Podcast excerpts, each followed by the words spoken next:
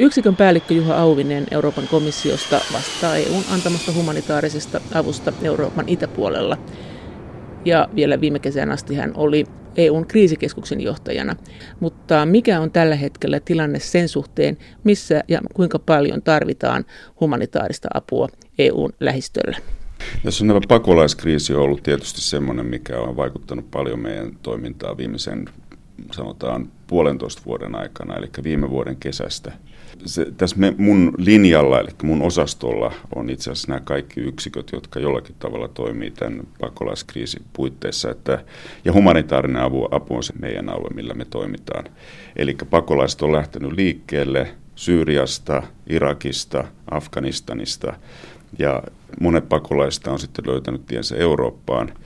Ja me ollaan yritetty auttaa pakolaisia näissä lähtömaissa, ja varsinkin Syyriassa ja Irakissa, ja nyt viime aikoina sitten Turkissa ja myöskin sitten Balkanin mailla.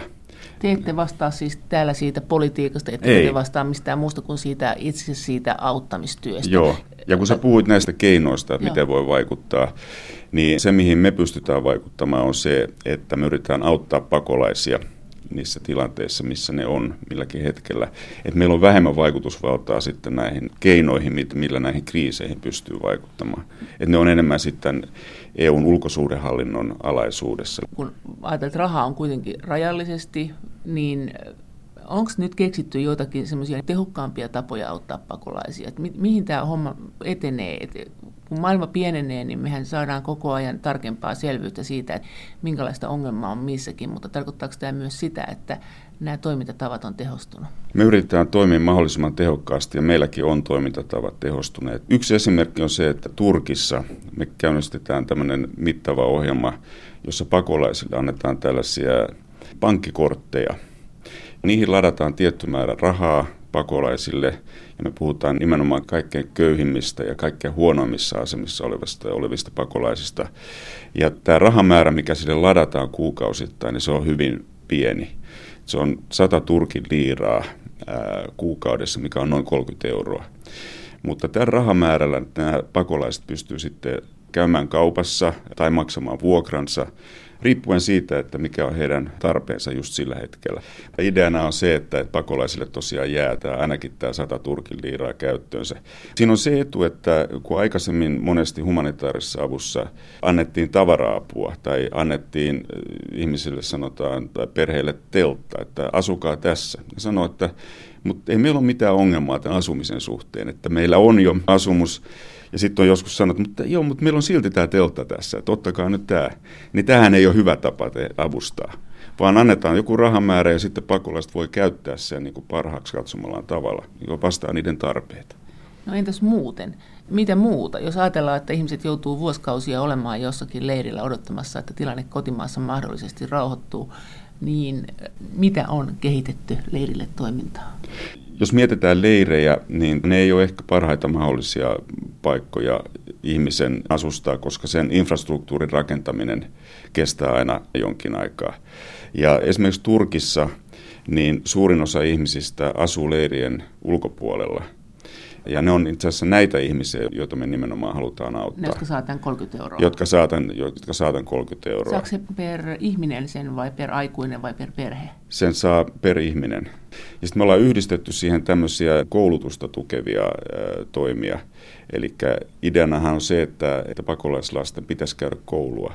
Niin me pystytään lisäämään sitä rahamäärää tähän korttiin sillä tavalla, jos lapsi käy koulua että on tämmöisiä keinoja, mitä on, mitä on niin kuin viime aikoina kehitetty ja jotka varmasti tulee yleistymään aika paljon. Eli tämmöinen raha-apu, jossa ihmisille annetaan mahdollisuus itse päättää se, että miten no, ne käyttää se Entäs tämä koulunkäynti on varmaan ihan hyödyllistä, mutta onko siinä joku tavoite? Nämä kehitysmaa-ihmiset joskus on kritisoinut sitä, että ei se koulunkäynti sinänsä hirveän paljon auta eteenpäin, jos ei siellä ole sitten polun päässä joku ammattikoulu, jossa olisi oikein töitäkin. Mun mielestä koulunkäynti auttaa aina. Siis ihmiset oppii asioita ja, ja, ja tämmöinen tilanne, jossa jo lapselle ei ole mitään, mitään järkevää tekemistä, jossa se ei voi kehittää itseään, niin eihän sekään ole hyvä. Mitä muita uusia keinoja on auttaa pakolaisia kuin tämä kortti ja tämä, ja sanoit, että nämä leirit ei välttämättä ole hyviä? No ehkä yksi keino on tämä nimenomaan, että, että tota, esimerkiksi Turkissa ajatellaan tilannetta, että siellä on niin syyrialaisia pakolaisia, jotka on ollut siellä, siellä monia vuosia jo. Että ne ei ole vasta lähteneet ja tulleet sinne vaan ihan siihen, että yritetään sopeuttaa ihmisiä niin kuin integroitumaan sinne. Eli onko EU mukana Turkissa sopeuttamaan syyrialaisia turkkilaisiksi? Me yritetään auttaa, ei, ei turkkilaisiksi to, tosiaankaan, mutta, mutta tota, yritetään auttaa näitä pakolaisia sopeutumaan siihen paikalliseen yhteiskuntaan, koska voi olla, että, että ne joutuu olemaan siellä pitemmänkin aikaa. Jos pakolainen pääsee töihin, niin hän joutuu kannustiloukkuun. Hän menettää tämän 30 euroa. Silloin tota, niin se täytyy analysoida se tilanne sitten, että lähtökohtaisesti me autetaan näitä, jotka on kaikki kaikkein eniten apua tarvitsevia. Että lähdetään liikkeelle siitä niin kuin köyhistä perheistä ja monilapsisista perheistä ja vanhuksista ja vammaisista ja, ja, ja näin poispäin. Mutta tämä on kuitenkin näin, että se 30 euroa menee siltä ihmiseltä, kun se saa töitä todennäköisesti, että sitä seurataan. No sitä, joo, sitä seurataan joka tapa, ei se automaattisesti lähde. Mutta. Miten se näyttää? Turkkihan meille päin sanoo kaikenlaista, mutta vaikuttaako se siltä, että Turkki on jotenkin nyt kuitenkin tyytyväinen tähän tilanteeseen, tähän, että se on se 30 euroa, pakolaiset integroituu yhteiskuntaan? No. Imeekö Turkki kuinka paljon porukkaa? Sehän on kyllä siis niin kuin pintalaltaan laaja. Joo, se on pintalaltaan laaja. Nämä pakolaiset on eri puolilla Turkkia. Niillä on yli, yli kolme miljoonaa tällä hetkellä, josta aika monet on itse asiassa Istanbulissa. Sitten osa on siellä leireillä etelässä, mutta sitten Ankarassa on aika paljon ja sitten eri puolilla Turkkia. Että kyllä se pystyy myös imemään, niin kuin sä sanoit, aika paljon ihmisiä. Ja, ja, ja turkkilaiset on nyt kyllä selvästi tyytyväisiä, että, että EU on suostunut auttamaan – sinne. Sinne, joo. Ja meillä on itse asiassa virkamiestasolla erittäin hyvät välit Turkin hallintoon. Että nämä poliittiset statementit ja julkilausumat on tavallaan asia erikseen. Mutta kun puhutaan humanitaarisen avun toteuttamisesta, niin meillä on hyvät suhteet kyllä EU. Turkin hallintoon. Miten pakolaisen työllistyminen Turkissa? Tur- Turkkihan on tämmöinen matalapalkkamaa, se on se keino, millä Turkki pärjää. Niin mitä se tarkoittaa, että työllistyykö pakolaiset siellä helposti? Että onko he itse asiassa Turkillekin siinä mielessä – rikkaus? Mä luulen kyllä, että myös on niin kuin rikkaus. Että tota, Turk, Turkki on matala palkkamaa, mutta, mutta sielläkin varmaan tarvitaan tietyillä sektoreilla ihmisiä, jotka on valmiita tekemään työtä vielä matalammalla palkalla. Miten EU näiden arvojensa kanssa, kun Turkin hallinto kuitenkin esimerkiksi suhtautuu kurdeihin aika tylysti, niin uskaltaako EU mennä sinne auttaa esimerkiksi kurdeja? Kun humanitaarisen avun puolella me pyritään auttamaan hätää kärsiviä kurdejakin. kurdejakin. Eli autatte? Meillä ei tällä hetkellä ole itse asiassa projekteja käynnissä. Miten yleensä, jos olisi näin, niin miten te sitten valtionhallinnon kanssa keskustelisitte tästä asiasta? Sehän menisitte silloin sen tontille. Ukraina nyt ilmeisesti antaa teidän toihuta siellä. Joo ihan, että antaa, mutta miten voisi kuvitella, että Erdoganin kanssa se ei ole ihan niin helppoa? Siitä pitäisi keskustella sitten hänen kanssaan. Tämä on niin jännä tilanne tässä humanitaarisessa avussa kaiken kaikkiaan, että, että, että perinteisesti humanitaarinen apu on toiminut, sanotaan nyt Afrikassa, Aasiassa sillä tavalla, että, että ei oikeastaan edes mietitty sitä, että millä tavalla maan hallitus suhtautuu asiaan. On hätätilanne ja toimittu sitten näiden meidän partnereiden kanssa ja annettu apua. Mutta tietysti tässä meidän lähialueilla Turkissa, mutta myös Ukrainassa, niin pitää olla hyvin tarkkana näiden maiden itsensä kanssa, että keskustella siitä, että, että millä tavalla toimitetaan apua ja näin poispäin. Että se on niin kuin erilainen, se on hyvin politisoitunut konteksti. Ja, ja niin kuin humanitaarista apua, apua ei voi ajatella annettavaksi ilman kontaktia näiden hallitusten kanssa. Se on hyvin erilainen konteksti.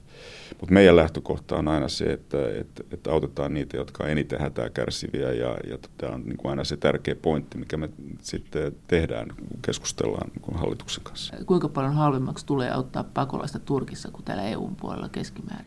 Sitä varmaan ei ole, ei ole laskettu. Kyllä varmaan on laskettu. On varmaan laskettu, mutta onko hyviä, onko, onko laskettu oikealla tavalla, niin tota, se, on, se on toinen juttu. Se on niin paljon erilaisia muuttujia. Onko se tarkoitus siellä, että nämä ihmiset on siellä ja jää Turkkiin siten, että heidät on koulutettu ja näin, vai mikä siinä on se, se tavoite teillä siinä avun antamisessa? Jos ei ole leirejä, ja sä sanoit, että leirit ei ole hyvä ajatus, jos ei niitä ole pakko pitää, niin me niin kuin toimitaan tämän, tämän hetkisen tilanteen mukaan. Että niin kuin mä sanoin, että siellä on, on kolme miljoonaa Joo. pakolaista. Että vaikea sanoa, että, että mikä, tilanne, mikä tilanne on jatkossa. Että osa saattaa jäädä, osa saattaa lähteä. Mutta joka tapauksessa me yritetään auttaa näitä kaikkein huonoimmassa tilanteessa olevia, kaikkein köyhimpiä pakolaisia, naisia, lapsia, vanhuksia, vammaisia. Näistä on olemassa tilastot, pakolaiset on rekisteröityneet Turkissa ja me pystytään käyttämään näitä tilastoja sitten, me identifioidaan nämä kaikkein altteimmat ihmiset. Ja näissä korteissa, mitkä mä mainitsin, näissä niin pankkikorteissa, ne on näitä prepay, ne on niiden henkilökohtaisia kortteja että me pystytään niin kuin valvomaan se, että se on niin kuin nämä, nämä ihmiset. Ja, ja tässä niin kuin Turkin viranomaiset on ollut suureksi avuksi, että, että ne on niin kuin antanut meidän käyttöön nämä kaikki datapankit, joiden kautta me pystytään löytämään nämä kaikkein heikoimmassa asemassa olevat pakolaiset. Että meidän tavoitteena on niin tavoittaa miljoona pakolaista näillä korteilla nyt maaliskuun loppuun mennessä. Ja nyt teillä on montako? Se ohjelma on alkamassa tällä hetkellä, eli tämä rekisteröityminen on alkanut, mutta näitä kortteja ei ole vielä ryhdytty jakamaan. Niin näitä ruvetaan sitten jakamaan nyt todennäköisesti tammikuun alussa. Näin. Yksikön päällikkö Juha Auvinen Euroopan komissiosta. No entäs sitten nämä leirit näillä sotaa käyvillä alueilla? Sitä on puhuttu, että voisiko jollekin naapurimaalle maksaa, että me saataisiin perustaa leiri sinne tai jotakin. Mutta sä oot nyt jotenkin sitä mieltä, että tämä leiriajatus ei ole enää tätä aikaa.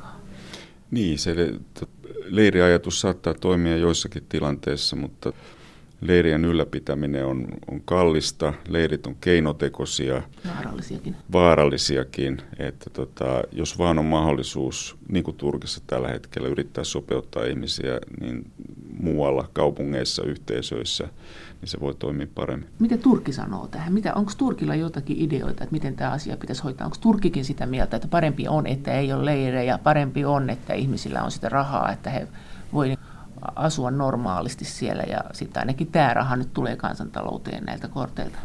Joo, mä luulen, että turkkilaiset tukee tätä, että, että asuvat leirien ulkopuolella yhtäältä ja esimerkiksi turkkilaiset ihmiset keskimäärin on hirveän auttavaisia. Mä oon nähnyt siellä, miten ne tukee tosiaan näitä konkreettisesti. Miten? No, vievät aterioita ja tarjoavat pientä kulmaa omasta huoneestaan, jos pitää, pitää yöpyä muutama päivä ja, ja näin poispäin. Että turkkilaiset itse on keskimäärin tosi avuliaita. Ja sitten Turkin hallituksella varmaan ne yrittää auttaa pakolaisia, mutta varmaan yksi tekijä on just se, mitä sä sanoit, että ne tuo jonkin verran rahaa sitten myös niin kuin paikallistalouteen. No sä itse vastaat tästä EUn itäisestä naapurustosta mitä se tarkoittaa, minkälaista humanitaarista apua? Eihän esimerkiksi Venäjälle voida lähteä viemään humanitaarista apua. No Venäjälle ei anneta humanitaarista apua, mutta, mutta Turkille annetaan, mutta sitten Ukrainassa on niin kuin iso kriisi käynnissä. Ja mä kävin Ukrainassa kolme viikkoa sitten. Se näytti tosi pahalta, että Itä-Ukrainassa, jos, jos menet Kiiviin, niin siellä sä et huomaa juuri mitään, että, että elämä näyttää jatkuvan. Mutta sitten menet siitä muutama sata kilometriä itäänpäin, niin täällä Donetskin ja, ja Luhanskin alueella, niin siellä on ihan täys sisällissota käynnissä. Edelleen. Edelleen. Ja siitä, se on tämä yksi tyyppi esimerkki katastrofeista ja konflikteista, joista ei puhuta, puhuta juuri mitään nykyään. Suomessa nyt sentään jonkin verran, koska, koska kyse on niin kuin yhteydestä Venäjään ja näin poispäin, mutta jos katsoo maailman medioita, niin siitä ei hirveästi puhuta. Et siellä oli päivittäin oli siis granaatteja lenteli. Ja siis kuulit, sä kuulit kuulin, kuulin, kuulin, kuulin, joo. Että tota, siellä, on, siellä on yritetty tulitaukoa moneen otteeseen. Ja esimerkiksi nyt syyskuun alussa tuli voimaan tulitauko, koulutalko, mutta tota, se kesti noin viikon. Ja nyt eh, pari-kolme viikkoa sitten se alkoi taas uudestaan isommalla voimalla. Ja siellä on yksi alue, Luhanskin, Donetskin alueella, joka on täynnä näiden kapinallisten hallussa – sitten siinä on tämmöinen niin, niin sanottu kontaktilinja, joka ei ole ihan rajanomainen, se ei ole raja, mutta se on niin kuin rajanomainen alue, missä on niin kuin turvatarkastukset molempiin suuntiin. Ja siellä lentää granaatit päivittäin yli. Sitten siinä on hirveät ihmisliikkeet, eli rajalla on tuhansia ihmisiä päivittäin, jotka liikkuu täältä niin Ukrainan hallussa pitämiltä alueilta sinne itäänpäin, ja sitten taas tuhannet liikkuu toiseen suuntaan. Minkä, siis minkä takia ne menee sinne sota-alueelle? Siellä on ihmisillä koteja ja omaisia, ja, joita ne haluaa nähdä. Että siellä on monet perheet jakautuneet, että osa asuu toisella puolella että kontaktlinja, osa toisella puolella. No mitä EU siellä tekee? No EU antaa apua sitten näille kaikkein vaikeimmassa asemassa oleville pakolaisille. Sekä siellä kontaktilinja itäpuolella oleville, että lähellä kontaktilinjaa asuvilla länsipuolella olijoille. Eli siellä on ihmisiä, jotka on niin todella heikossa asemassa ja jotka ei myöskään tällä hetkellä kaikki saa tämmöisiä sosiaaliturva- ja eläkemaksuja, mitä Ukrainan hallituksen pitäisi maksaa niille. Onko niillä kanssa tämä pankkikorttihomma nyt sitten? Niillä ei ole pankkikorttihommaa, mutta, niin, mutta, mutta jonkin verran annetaan myöskin tätä niin, käteisapua. Ja mitä muuta? No sitten kun on nyt tulossa talviaika, niin yritetään auttaa myös niin kuin huopia ja, ja tämän tyyppistä apua, niin kuin tämmöistä hätäapua lämmittämättömiin taloihin, mutta myös lämmittimiä ja, ja, ja, ja tällaisia jotka auttaa selviämään talvesta. Mutta siellä on paljon myös traumatisoituneita ihmisiä, eli annetaan tämmöistä psykososiaalista tukea niin kuin kouluissa lapsille ja näin poispäin. Terveyspalveluja, liikkuvia klinikoita ollaan toimitettu. Ja y- yksi esimerkki, mä puhuin tästä kontaktilinjasta, missä mäkin olin käymässä, niin se on siis, saattaa olla kymmeniä tuhansia ihmisiä jonossa ja ne joutuu ehkä jonottamaan siellä niin kuin kahdeksan tuntia ennen kuin ne pääsee sinne toiselle puolelle kontaktilinjaa. Niin siellä ei ole mitään tähän asti ollut siis tota, terveyspalveluja, jos jo, jollekin tulee ongelma ja hygieniasta ei ole tietoakaan, että me ollaan, ollaan niin kuin niissä autettu sitten. Että. Oletteko te siellä ihan siellä sota-alueellakin, missä on taistelut menossa? Joo, kyllä me on, tai meidän partnerit on siellä, meidän humanitaarisen avun partnerit, että me käydään siellä monitoroimassa tilannetta, mutta ne, on, ne toimii siellä. Ja siellä on puolitoista miljoonaa sisäistä pakolaista Ukrainassa edelleen tämän konfliktin jäljiltä, mutta ei kaikki ihmiset halua muuttaa ei, ja, ja tota, jotkut ei kykene muuttamaan, että sen takia ne on vielä No siellä. autatteko te Länsi-Ukrainaa sit siinä, että Länsi-Ukraina pystyisi ottamaan paremmin vastaan näitä pakolaisia? Se ei oikeastaan Länsi-Ukraina, mitä me autetaan, vaan se on tämä niin kontaktilinjan länsipuoli, jossa me toimitetaan apua. Mutta meidän lähtökohta on se, että, että niin kuin ukrainalaisten kyllä niin kuin, ja Ukrainan hallituksen pitää kyllä pitää itse huoli myöskin näistä pakolaisista. No miltä se näyttää? Ukrainan hallituksestahan nyt on kuulunut että kaikenlaista. Että miltä sinusta se näyttää, että onko Ukrainan hallitus motivoitunut tai kykenevä hoitamaan asiaa? Sanotaan niin, että, että varmaan lähtökohtaisesti on halukas ja, ja kykenevä, mutta selvästi sielläkin näkee niin Ukrainan hallituksessa ja hallinnossa sellaisia ihmisiä, jotka ei välttämättä hae tämmöistä kokonaisratkaisua tähän ongelmaan. Kun tämä Itä-Ukraina se on ollut tätä venäjän kielisten aluetta, niin jotkut ukrainalaispoliitikot ajattelee, että tota, no jätetään se sitten, jätetään se näille kapinallisille, että ei yritetäkään enää integroida tätä osaa. Ja sitten toisaalta Venäjä selvästi, niin ainakin se siltä näyttää, että ei ne Ukrainaa halua vallata, mutta että niille sopii tämmöisen pienen, sopivan pieni kaos siinä niin kuin rajan toisella puolella. Onko jotain uusia kriisiä tuossa itäpuolella? Itämässä?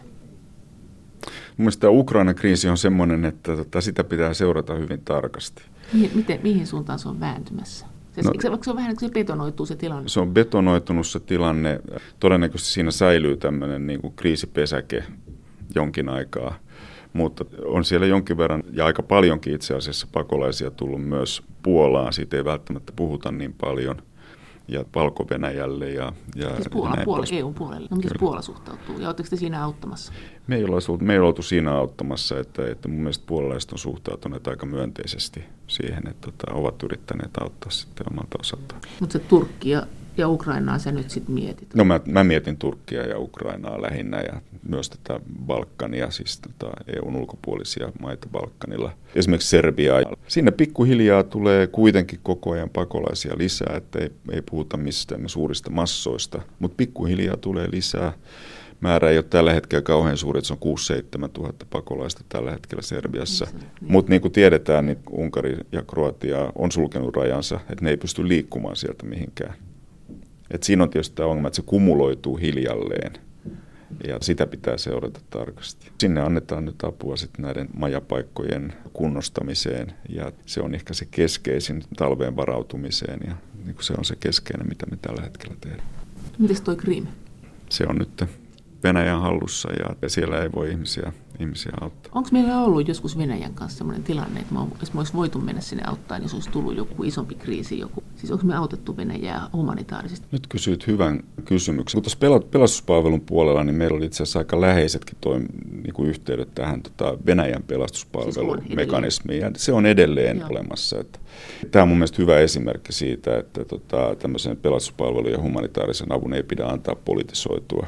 Onko Venäjä ollut nyt viime aikoina samoissa projekteissa meidän kanssa niin kuin samassa rintamassa hoitamassa asioita? No Venäjä on auttanut sitten, tota, esimerkiksi jos on ollut tulvia Balkanilla, niin on saattanut lähettää apua kun me ollaan lähetetty tämän pelastuspalvelumekanismin kautta, ei EUn puolelle, vaan, vaan niin kuin Serbiaan ja näin, näin edespäin. Mutta se, että ollaanko me lähetetty Venäjälle apua jossain vaiheessa, niin tota, se on kyllä sitten kyllä sanoa. Siis vaikka me mennään ja autetaan jäteveden puhdistuksessa siellä, niin me ei kuitenkaan välttämättä mennä auttamaan, jos siellä ihmiset palelee ei, taloissa. Ei. Kyllä Venäjän hallitus haluaa itse huolehtia varmaan. Nämä on tällainen niin kuin herkkiä mm, asioita vaan mm, niin kuin valtion mm, kannalta vai? Mm. No kyllä varmasti joo, että valtiot aina haluaa osoittaa kykynsä pitää huolta omista kansalaisista. Kun EU annetaan humanitaarista apua ympäri maapalloa, ja etenkin lähialueilla, niin ne ovat usein pitkiä prosesseja, mutta sen lisäksi EU:ssa on siis oma kriisiyksikkönsä pelastuspalveluineen, joka auttaa ihmisiä ympäri maapalloa erilaisissa kriiseissä. Mutta mikä tässä on kaikkein vaikeinta? Yksikön päällikkö Juha Auvinen. Puhutaan ennen kaikkea siitä, että, että miten pystytään vastaamaan tällaisiin äkillisiin katastrofeihin. Kuten? No, nyt luonnonkatastrofit. Nyt oli nämä Italian maanjäristykset. No muun muassa Italian maanjäristykset ja sitten ihmisten aiheuttamiin äkillisiin katastrofeihin. Mutta se painopiste oli luonnonkatastrofeissa, eli puhutaan maanjäristyksistä, tulvista, mm, metsäpaloista ja niin edespäin. Eli viime vuosina on ollut muun muassa maajäristyksiä eri puolilla maailmaa. Ja EU lähtee sinne, vaikka ne ei tapahdu EUn alueella, vaikka ne olisi lähialueella.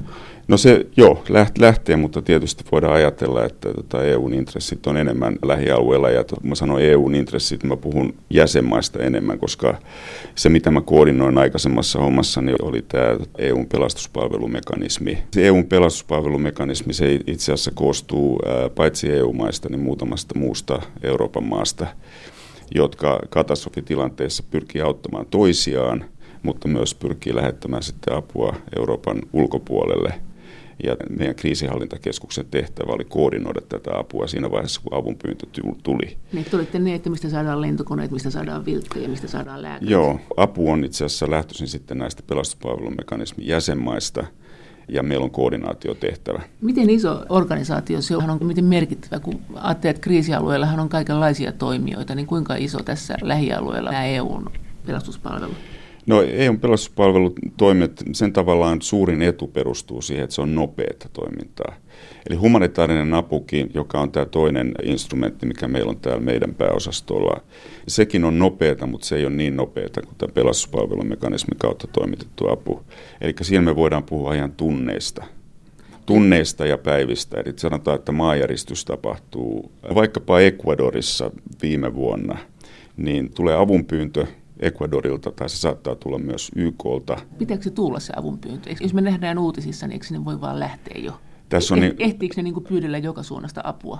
Joo, välillä tietysti, niin jos on todella vakava onnettomuus ollut ja vakava katastrofi, niin se, se voi olla, että se maan hallintokin on jo niin huonossa jamassa, että se ei pysty lähettämään virallista kirjettä allekirjoitettuna ja niin edespäin meille, mutta siinä vaiheessa me voidaan kyllä toimia pragmaattisesti, mutta jonkinlainen paperilappu pitää olla olemassa, että apua on pyydetty, että se on tässä meidän lainsäädännössä määritelty sillä tavalla. Eli tulee avun, avunpyyntö, ja siinä esimerkiksi tässä Ecuadorin tapauksessa jo niin kuin muutamassa tunnissa meille tuli tarjouksia sitten näistä pelastuspalvelumekanismin jäsenmaista, ja me pystyttiin lähettämään apua. Kuinka isot rahavarat teillä oli tähän toimintaan? Meillä on rahavaroja aika vähän tähän toimintaan, koska nämä, tämä apu tulee niin kuin jäsenmaiden kautta. Niin. Tässä ei oikeastaan raha liiku hirveästi. Että jäsenmaat toimittaa asiantuntijoita, ne toimittaa hätäapua, niin kuin tarvikkeita, tar, hätätarpeita tai sitten tämmöisiä niin sanottuja pelastuspalvelun muodostelmia, jotka voi olla esimerkiksi tämmöisiä rauniopelastusmuodostelmia, jos on ollut maanjäristys ja pitää kaivaa ihmisiä nopeasti. Miten se menee sitten EUn alueella? Saako ne maat päättää itse paljonko ne antaa ja mitä ne antaa? Se on ihan vapaaehtoisuuteen perustuva järjestelmä. Mikä meillä on EU-maista, ketkä antaa eniten, ketkä vähiten? No riippuen katastrofista, niin kyllä suuret jäsenmaat antaa yleensä apua, mutta on muutamia aktiivisiakin, vähän pienempiä jäsenmaita. Suomi on ollut itse asiassa aika aktiivinen. Että esimerkiksi nyt viimeksi Mosulissa niin tuli avunpyyntö YKlta auttaa ihmisiä, kun on kun talvi tulossa, ihmisiä, jotka on joutuneet pakenemaan Mosulin taisteluja, niin esimerkiksi Suomi antoi telttoja ja huopia ja näin poispäin.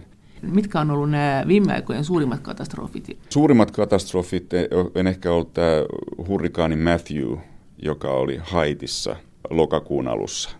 Me mentiin sinne ja itse asiassa siellä on vieläkin muutama asiantuntija paikalla ja me ollaan annettu apua sinne. Sitten on ollut paljon tämmöisiä pienempiä. Tuossa Albaniassa oli tulvia jokin aika sitten. Sinnekin lähetettiin apua. Hyvin tämmöistä spesialisoitunutta apua. Eli sinne lähetettiin moottorisahoja ja, ja, ja, ja pumppuja. Ja rauniokoiria. Ja... Joo, sinne ei lähetetty rauniokoiria, koska oli tulvista kysymys. Rauniokoiria lähetetään sitten, kun on maanjäristys. Suomenkin rauniokoirat taitaa olla teidän projekteissa mukana välillä. Ee, on ne ollut joo. Esimerkiksi viime vuonna, no siinä kävi itse asiassa sillä tavalla, että Nepalissa oli maanjäristys viime vuonna, niin kuin ehkä, ehkä muistat, viime vuoden joo. huhtikuussa. Suomi tarjosi apua, rauniopelastusmuodostelmaa. Me otettiin se ensin hyvin innokkaasti vastaan. Mutta sitten kävi ilmi, että, että itse asiassa apu oli hirveästi tarjolla jo siinä vaiheessa Nepalissa. Ja siellä oli tulleet kiinalaiset jo, intialaiset. Intia ei yleensä lähetä apua, mutta tässä vaiheessa, kun Nepal oli naapurimaa, niin lähetettiin apua. Ja siinä vaiheessa sitten Nepal ja sitten YKkin tuli johtopäätökseen, että nyt ei hirveästi enää tarvita apua. Ja näin ollen suomalaisia ei tarvinnut lähettää sitten ollenkaan. Ja mikä oli suomalaisille hirveä pettymys, koska ne oli kovasti menossa ja, ja, ja ne halusi auttaa – mutta tota, valitettavasti ne joutuivat sitten jäämään kotimaan. Miten tämä vaikuttaa teidän avun antamiseen, kun lääkärit ilman rajoja nyt kieltäytyy ottamasta EU-rahoja, koska he on sitä mieltä, että tämä Turkin tilanne ei ole semmoinen, jota he voi hyväksyä? No Lääkärit ilman rajoja on, on meille tietysti tärkeä kumppani, mutta meillä on paljon muitakin kumppaneita.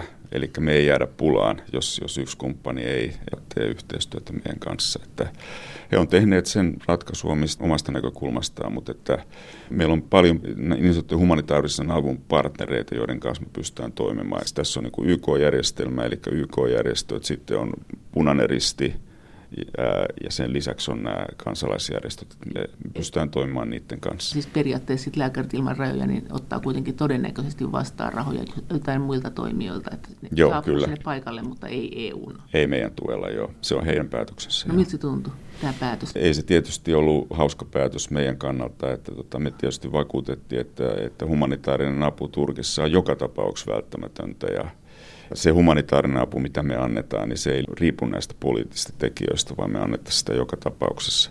Ja, mutta se ei ollut heille validi argumentti, vaan he oli sitä mieltä, että EU on politisoitunut tässä pakolaiskriisissä kaiken kaikkiaan ja sen takia he ei halua olla meidän kanssa tekemisissä.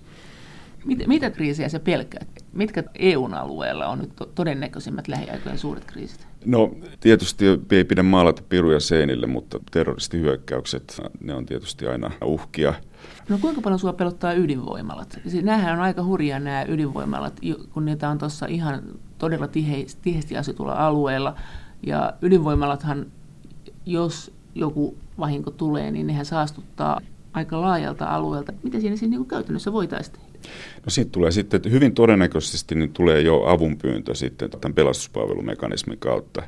Eli tota, tämä joka tapauksessa, jos on isosta katastrofista kysymys, niin me saadaan avunpyyntö sen kautta. Me voidaan lähettää asiantuntijoita, tavara-apua, ja, se, ja sen lisäksi me pystytään koordinoimaan täällä EU-tasolla näitä käytännön toimenpiteitä. Niin te käytte siinä tyhjentämässä ihmiset pois sieltä alueelta ja keksitte heille uudet paikat? Mutta jos siinä on esimerkiksi kyse ydinvoimalla onnettomuudesta, niin me voidaan lähettää tämmöisiä asiantuntijoita, jotka voi osallistua tämän ydinlaskeuman vaikutusten, ihmisten niin kuin puhdistamiseen. Miten iso ongelma se on ja kuinka pahana humanitaarisena miinana se pidät sitä EU-alueella, sitä, että meidän ruokahuoltohan on aika ohuen langan varassa. Meille ei ole esimerkiksi maapallon laajuisestikaan eikä EU-laajuisestikaan kovin monen kuukauden ruokia varastossa ja jos tulee joku ilmastoheitto, niin tulee kova katovuosi vaikka, että vaikka vehnän viljelyalueella tulee joku kuivuus tai tulva tai, tai halla vie suurilta alueilta viljan, niin kaatuisiko tämäkin tämän kriisipalvelun niska? Ja mitä silloin voidaan tehdä? Onko tämä se pahin skenaario? Toi on niin kuin sen verran megaluokan katastrofi, että me ei olla ehkä niin kuin realistisesti sitä mietitty, että, että mitkä olisi ne toimenpiteet. onko tämä sitten se pahin, mitä sä pelkäät? Vai onko se jo niin iso, että, sun, että se on tavallaan, niin kuin, että se ei enää kaadu teidän yksikölle millään lailla, että se on jo niin, niin iso juttu? Mutta mikä se on semmoinen pahin katastrofi, mitä sä pelkäät, mitä EU-alueella tai tässä lähialueella voisi tapahtua? Ehkä se on toi ydinonnettomuus, se saattaa olla. Ja sitten isot maanjäristykset tässä Etelä-Euroopassa ja Balkanilla. Ja ne on tämmöisiä megakatastrofeja. Ja niihin tässä pelastuspalvelumekanismilla niin ennen kaikkea näihin maanjäristyksiin on hyvä, kyllä hyvät mahdollisuudet reagoida. No miten teidän toiminta, niin mikä on tämä tulevaisuuden kehitys? No tulevaisuuden kehitys, jos mietitään tätä pelastuspalvelumekanismia, niin tämä on ollut tämmöinen kehittyvä alue, siis viimeisten kolmen neljän vuoden aikana. Ja siinä on paljon edelleen kehittämisen varaa. Tähän asti se on perustunut tämmöiseen niin jäsenmaiden solidaarisuuteen – Eli jos on katastrofitilanne yhdessä paikassa, niin muut antaa apua sitten. Se on vaikea ennakoida. Mutta se on vaikea ennakoida, eli se on vaikea sanoa, että mikä, millä tavalla EU-maat sitten on aina, aina halukkaita lähtemään mukaan jossakin katastrofitilanteessa. Et voi olla, että, että ei tule apua kuin yhdestä tai kahdesta maasta. Mutta se, mitä on nyt kehitetty viime aikoina, on tämmöinen niin vapaaehtoisten pankki. Ideana on se, että, että EU pyytää jäsenmaita etukäteen osoittamaan tähän pankkiin tiettyjä kapasiteetteja. Joita, Eli on tulossa, jo, täältä tulee teltat, täältä tulee lääkkeet, täältä tulee sitä. Joo, just näin. Eli jäsenmaat tavallaan sitoutuu etukäteen, että jos on katastrofitilanne, ja EU pyytää jäsenmaita sitten käyttämään tätä kapasiteettia, niin se pitää tulla. Mutta eikö tuossa ole just se ikävä puoli, että onhan näin, että joku katastrofi ei herätä niin suurta auttamisinnostusta kuin joku toinen? Joo, mutta tässä on just ideana, että päästään tämän ongelman yli. Mikä on semmoinen kriisi, johon on vaikea saada apua? Mikä on semmoinen, joka ei herätä auttamishalua? Tota, se etäisyydellä on tietysti objektiivista merkitystä, että jos on Uudessa Seelannissa vaikka mittava, mittava maanjäristys, niin kuin oli vähän aikaa sitten, niin oletusarvona on se, että, että australialaiset on lähellä ja, ja ne auttaa. Ja ne auttokin. Ja ne auttokin. Mutta sitten toisaalta niin Yhdysvallatkin on, on kaukana, mutta me ollaan toimitettu myös pelastuspalvelumekanismin kautta Yhdysvalloille. Muistan öljyonnettomuuden Joo. muutama vuosi sitten tuossa Floridan edustalla, niin sinne toimitettiin apua. Sitten tietysti yksi, yksi on tämmöinen, että jo, joillakin mailla on vain semmoinen niin kuin lähtökohta, että ne ei koskaan pyydä. Niin, että joku Pohjois-Korea, niin ei sinne voi mennä. Ei, ei Pohjois-Korea pyydä apua, ei, Kiina ei pyydä apua. Vaikka Kiina meni Nepaliin, niin Kiinaan ei saa mennä. No kiinalaiset ei, ei ole kiinnostuneita. Eikö ne päästä? Kiinalaiset, ja, ja tässä on varmaan tämä niin yksi syy, minkä takia tässä meidän lainsäädännössä pitää pyytää apua ennen kuin sitä toimitetaan, niin kiinalaiset on valinnut sen tien, että, että tota, ne pystyy omalla järjestelmällään sen hoitamaan, eikä tarvitse apua, en ei pyydä apua. No mihin te vedätte rajan? Siis kyllähän koko ajan kaikenlaista katastrofia varmasti on. Et mikä se on se raja, että mihin EU ei lähde? No se, me ei oikeastaan lähtökohtaisesti vedetä sitä rajaa, että me ollaan niin kuin lähtökohtaisesti lähdössä joka paikkaan. Mutta jos saadaan avunpyyntö, niin se tietysti pitää katsoa silloin, että mitä jäsenmaat pystyy tarjoamaan että jäsenmaat ei välttämättä pysty tarjoamaan kaikkea sellaista apua, mikä, mitä tarvitaan jossakin no, tietyssä no, katastrofissa. No entäs sitten, onko sellaisia maita tai onko sellainen ilmiö olemassa, että jotkut maat niin kuin moukuu koko ajan apua, täällä olisi nyt niin kuin puu katkennut tielle, että voisiko EU-joukot tulla sahan sen pois tästä. Et siis, onko just tämmöistä? Ei mun mielestä hirveästi ole. Että kyllä... Mut on. No se on tavallaan makuasia, että, että tota, aina jos hallitus pyytää apua, niin lähtökohtaisesti sitä tarvitaan, mutta joillekin se pyyntökynnys on vähän, vähän korkeampi kuin toisilla. Mutta Tämä Albanian tulvat oli minusta hyvä esimerkki. Että, että ne oli ihan vakavat tulvat siellä, mutta ne tarvi tietynlaista kapasiteettia siinä. Että se ei ollut megakatastrofi, mutta niillä itsellään ei ollut justi tämän tyyppistä... Moottorisahoja ei ollut. Ei, sen tyyppisiä moottorisahoja, eikä sen tyyppisiä pumppuja, millä pystytään pumppaamaan vesi pois. Että, eikä me semmoistakaan aliarvioida päinvastoin. Että... Mutta te otatte kaikki pyynnöt vastaan ja annetaan, annetaan sitten mitä annetaan. Katsotaan sitten vaan, että pyydetään apua jäsenmailta niin kauan kuin he jaksaa auttaa. Joo, jäsenmaan kanssa aina tsekataan, että, että tuota, tässä, pystyvätkö auttamaan. Eikö tässä ole se vaara, jos sanot, että tämä pitäisi nyt ollakin näin, että nämä olisi EUn rahoja ja nopeasti tästä vaan, ja ne niin kuin jäsenmaat sitoututettaisiin etukäteen, niin kyllähän siinä voisi kuvitella, että jäsenmaiden motivaatio antaa tämmöiseen kasvattamaan pankkiin näitä resursseja sitoutua siihen on pienempi kuin se, että he kuulee, että tuolla tarvitaan apua, siellä on tulva, näkee televisiossa sen kuvan, että totta, niin on kyllä ja nyt sinne pitäisi mennä. Tavallaan siitä menee se antamisen ilo kyllä. No en mä tiedä. Toisaalta se antamisen ilo tulee ehkä osittain jo siinä, että annetaanko me sitä meidän kapasiteettia sinne pankkiin Ei se lähtökohtaisesti. Ole. Se on ihan sama kuin se aina ihan minne vaan hyvän tekeväisyyteen, mutta jos sä näet, että joku ilahtuu, ihan sama, että ei välttämättä ihminen anna johonkin kasvattamaan keräyksiä, mutta kun kadulla joku sanoo, että heitä euro, mulla on nälkä, niin kyllä se jotenkin kuitenkin, kun Joo. se näkee, niin se on helpompaa. On, on, totta kai se on helpompaa. Mutta siinä on myös se, että, että meillä on niinku sitten useita maita, jotka on antamassa näitä kapasiteetteja sinne pankkiin. Ja siinä vaiheessa, kun tulee katastrofi ja avunpyyntö, me keskustellaan sitten näiden maiden kanssa, että me ei heti sanota niille, että Suomi, nythän autatte, vaan sanotaan, että teillä on tämä kapasiteetti täällä pankissa – että tota, käykö, että käytetään se tähän. Käykö, että käytetään se tähän. Mutta samalla, samalla hetkellä me otetaan yhteyttä Saksaan, jolla saattaa olla se sama kapasiteetti. Entäs jos on niin paha katastrofivuosi ja sitten helpompi katastrofivuosi, niin tässähän tulee näissäkin ongelmia. Nähän kuitenkin budjetoidaan varmaan niin vuosittain nämä resurssit, kun valtiot tekee sen. Valtiot tekee sen, mutta siellä kullakin maalla on erilainen käy, omat käytäntönsä sitten, mutta ne tekee sen päätöksensä sen perusteella sitten, että ne on valmiit pitämään sitä, sanotaan vuoden tai kaksi siellä ja pankissa. Onko sitten paineita keksiä kaikenlaisia katastrofeja ja lähteä sinne kovalla porukalla, kun kerran tätä kapasiteettia on? No ei ole, ei ole tarpeen mukaan toimitaan. Mitä meillä on ja mitä meiltä puuttuu, kun katastrofeja tulee? Mitä, mikä on niin EU-vahvuus ja mikä on EU tämmöinen, missä me ei ole kauhean vahvoja? No nämä rauniopelastusmuodostelmat on semmoisia, se kapasiteetti, mitä on, on paljon, että sitä on niin kuin eri maissa käytössä paljon.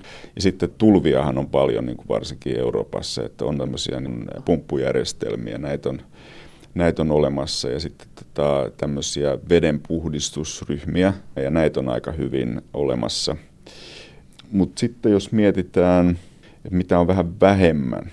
No karkeasti on, on, on, on niin kuin näissä metsäpalo sammutuskoneet on hirveän kalliita ja ongelmana on tietysti se, että nämä metsäpalot on tällaisia kausiluontoisia ongelmia Euroopassa, että niitä tapahtuu kesäisin ja kaikki tarvii niitä samaan aikaan niin silloin syntyy helposti tämmöisiä ongelmia siitä, että, että jos esimerkiksi Ruotsissa metsäpalo niin kuin Westerosissa silloin pari vuotta sitten, niin siinä vaiheessa tilanne oli tietysti hyvä, koska Etelä-Euroopassa saattaa olla ihan erilainen sää ja siellä on, oli onneksi vähän kylmempi ja ranskalaiset italialaiset pystyivät lähettämään apua.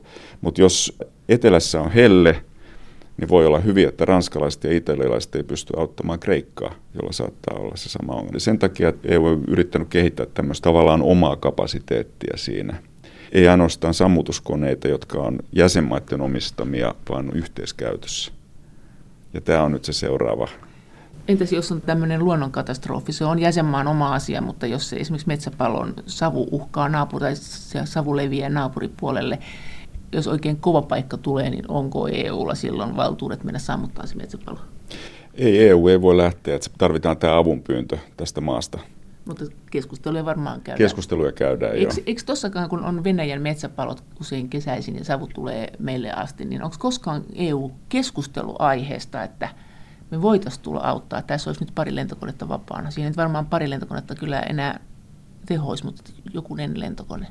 Kyllä me yleensä ollaan yhteydessä oltu sinne Emerkomiin ja, niin ja, niin kuin, ja keskusteltu, että mikä on tilanne ja, ja tota, tietysti niin kuin aina annettu ymmärtää, että niin periaatteessa niin meidänkin resurssit on käytössä, mutta se on tavallaan semmoinen yhteinen ymmärrys olemassa, että, että ei ne pyydä apua. Ei vai? Ei ne pyydä. Kyllä ne, ja, että ja, siis yhdessä voidaan lähteä jonnekin Brasiliaan, mutta ei, ei toistemme puolelle. Joo, tämä on ehkä tämmöinen yhteinen ymmärrys, mikä on olemassa. Joo. Onko me koskaan pyydetty Venäjää auttamaan EUn puolelle mihinkään? Ei ole, ei ole pyydetty. Mun, tie, mun tietääkseni ei ole pyydetty, joo. No entäs siellä Ukrainassa, onko siellä, pyöriikö siellä myös Venäjän humanitaarinen apu auttamassa? Venäjän humanitaarinen apu, apu pyörii siellä idässä, eli tämän kapinallisten halussa pitämillä alueilla. Joo, että, no, mutta etteikö tekin ole sielläkin? Me ollaan sielläkin, joo. No miten teillä menee tämä yhteistoiminta? Siellä jakelette vilttejä ja ruokaa yhdessä?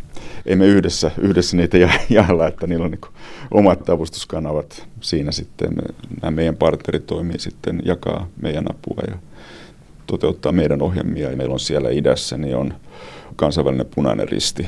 Me annetaan se apu punaisen ristin kautta. Joo, se näin just, näin just. Ja, ja Venäjä ei anna punaisen ristin kautta. Ei, Venäjä, mun käsittääkseni Venäjän avustusrekat, ne ajaa sieltä niin kuin rajan yli ja sitten ne luovutetaan näille niin sanotuille auktoriteeteille sit sillä alueella, jotka sitten huolehtii siitä jakamisesta. Jotka johtaa hallintoa siellä. Jotka johtaa hallintoa siellä, joo. Kummat auttaa enemmän, EU vai Venäjä? Tämä on vaikea, vaikea sanoa tällä hetkellä, mutta me yritetään kyllä lisätä sitä avunantoa siellä idän puolella, koska siellä on niin kuin selvästi suurin hätä. Yksi kiinnostava puoli tässä EUn pelastuspalvelussa on se, että pelastuspalvelua ei voida mennä tekemään mihinkään maahan ilman, että tämä maa, jossa tämä kriisi on, johon mennään pelastamaan esimerkiksi tulvan uhreja tai maanjäristyksen uhreja, antaa siihen luvan.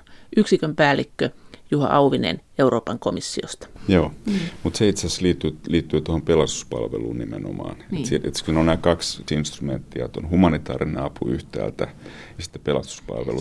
Niin sähän sanoit, että Afrikan maihin on menty antamaan humanitaarista Joo. apua, vaikka ei edes kysytä valtiolta. Onko tämä edelleen tämä käytäntö kuitenkin jossain? Et siinä pitää tehdä ero näiden kahden instrumentin välille, että on yhtäältä tämä pelastuspalvelumekanismi, jossa tarvitaan avunpyyntö Joo. ja nopeata apua ja sitten toisaalta humanitaarinen apu, jossa, jossa niin lähtökohtaisesti autetaan ihmistä näiden meidän partneriorganisaatioiden kautta. Ja tietenkin hallitus on tietoinen asiasta, mutta niin lähtökohtaisesti ei välttämättä keskustella kauhean kiinteästi hallituksen kanssa siitä ja avusta. Se, ja se saattaa Mut, kestää monta vuotta. Ja se saattaa, tämmöinen apu saattaa sitten kestää monta vuotta. Mutta niin kuin mä puhuin, niin tästä niin kuin meidän lähialueilla on aika tämmöinen niin kuin politisoitunut ilmapiiri ja, ja, ja vahvoja hallituksia ja, ja näin poispäin, että silloin täytyy keskustella kyllä hallituksen kanssa enemmän ennen kuin no, lähdetään antamaan. No millä perusteella sitten se humanitaarisen avun kohde valitaan? Että kyllähän tuolla on köyhiä esimerkiksi Afrikan maita, jotka tarvitsisivat sitä koko ajan. Joo. Siis kaikkia kriisejä seurataan hirveän tarkkaan ja puhutaan YK kanssa hyvin tarkkaan, että, että tota, katsotaan mitkä on prioriteetteja. Paitsi sitten otetaan niin kuin tämmöinen lisäoptiot, jos on lähialueella. No joo, kyllä se täytyy sanoa, että tota, tässä, vaihe, tässä tilanteessa niin maantieteellä on merkitystä. No kuinka pahana ongelmana sä pidät tätä kaaosta, että kaikki sentää auttamaan vai onko se vaan, että jos YK kanssa kautta autetaan, niin se menee näin? Onko villejä toimijoita, jotka sotkee? No tota, tämmöisissä niin kuin luonnonkatastrofeissa on myös villejä toimijoita. Että, että puhuttiin tästä Nepalin maanjäristyksestä, niin siellä oli äh, kymmeniä näitä rauniopelastustiimejä, mutta ainoastaan osa niistä oli tämmöisen kansainvälisen sertifioinnin läpikäyneitä. Saattaa aiheuttaa jopa vahinkoa, että siellä oli naapurimaista, saattoi olla yksi perhe, joka oli lähtenyt tota, oman koiransa kanssa auttamaan. Että tämmöiset ei välttämättä ole hyödyllisiä. Että ymmärrän ihmisen tarpeen auttaa, mutta tota, tämmöisessä tilanteessa, kun on, on niin kuin iso katastrofi käynnissä, niin silloin niin sitä, niissä saattaa olla haittaa. Mikäs nyt tällä hetkellä, mitä mietitään, mikä on tällä hetkellä se suurin kohde ja mikä on siinä rajalla, että et ehkä kohta nousee? No Syyrian kriisi ja sen seuraukset naapurimaissa, niin tämä on selkeästi se suurin avustuskohde, eli Syyrian sisällä sitten Libanonissa, Jordaniassa ja nyt ennen kaikkea Turkissa sitten viime aikoina. Niin tämä, on, tämä on se isoin avustuskohde tällä hetkellä. Sitten Afrikassa erilaiset katastrofit ja potentiaaliset luonnononnettomuudet. Että niitä seurataan tarkasti. Pelkäätkö ilmastonmuutosta sen seurauksena? Ilmastonmuutos on ongelmallinen, koska se vaikuttaa tämän, tämän sään ääriilmiöihin. Siis luonnononnettomuuksien määrä sinänsä ei ole tilastojen mukaan lisääntynyt kauheasti, mutta niin kuin sään ääri ääristyminen, ääristyminen joo, joo. Että se, se vaikuttaa sitten. No, nythän on kuitenkin annettu tämmöisiä uutisia, että maailman tilanne sinänsä on parantunut. Jaatko tämän tunteen? No maailman tilanne globaalisti on parantunut monilla eri mittareilla ja, ja niin kuin köyhyys on vähentynyt, mutta, mutta niin kuin humanitaarisia katastrofeja esiintyy äh, yhä enemmän ja nyt on kuitenkin ihan valtavasti ihmisiä, joita, joita pitää auttaa tällä hetkellä. Nyt te rajaatte pois näistä avusta, että jos on tämmöinen demokratiakriisi, että ihmisiä pannaan vankilaan ja muuta, te olette ihan tällä nälkäkylmälinjalla. Joo, että me autetaan ihmisiä niin kuin... Sairaukset ja nälkä ja kylmyys. Joo, just näin. Näin sanoi yksikön päällikkö Juha Auvinen Euroopan komissiosta. Ja hän siis vastaa tällä hetkellä EUn antamasta humanitaarisesta avusta Euroopan itäpuolella ja toimi vielä viime kesään asti EUn kriisikeskuksen johtajana.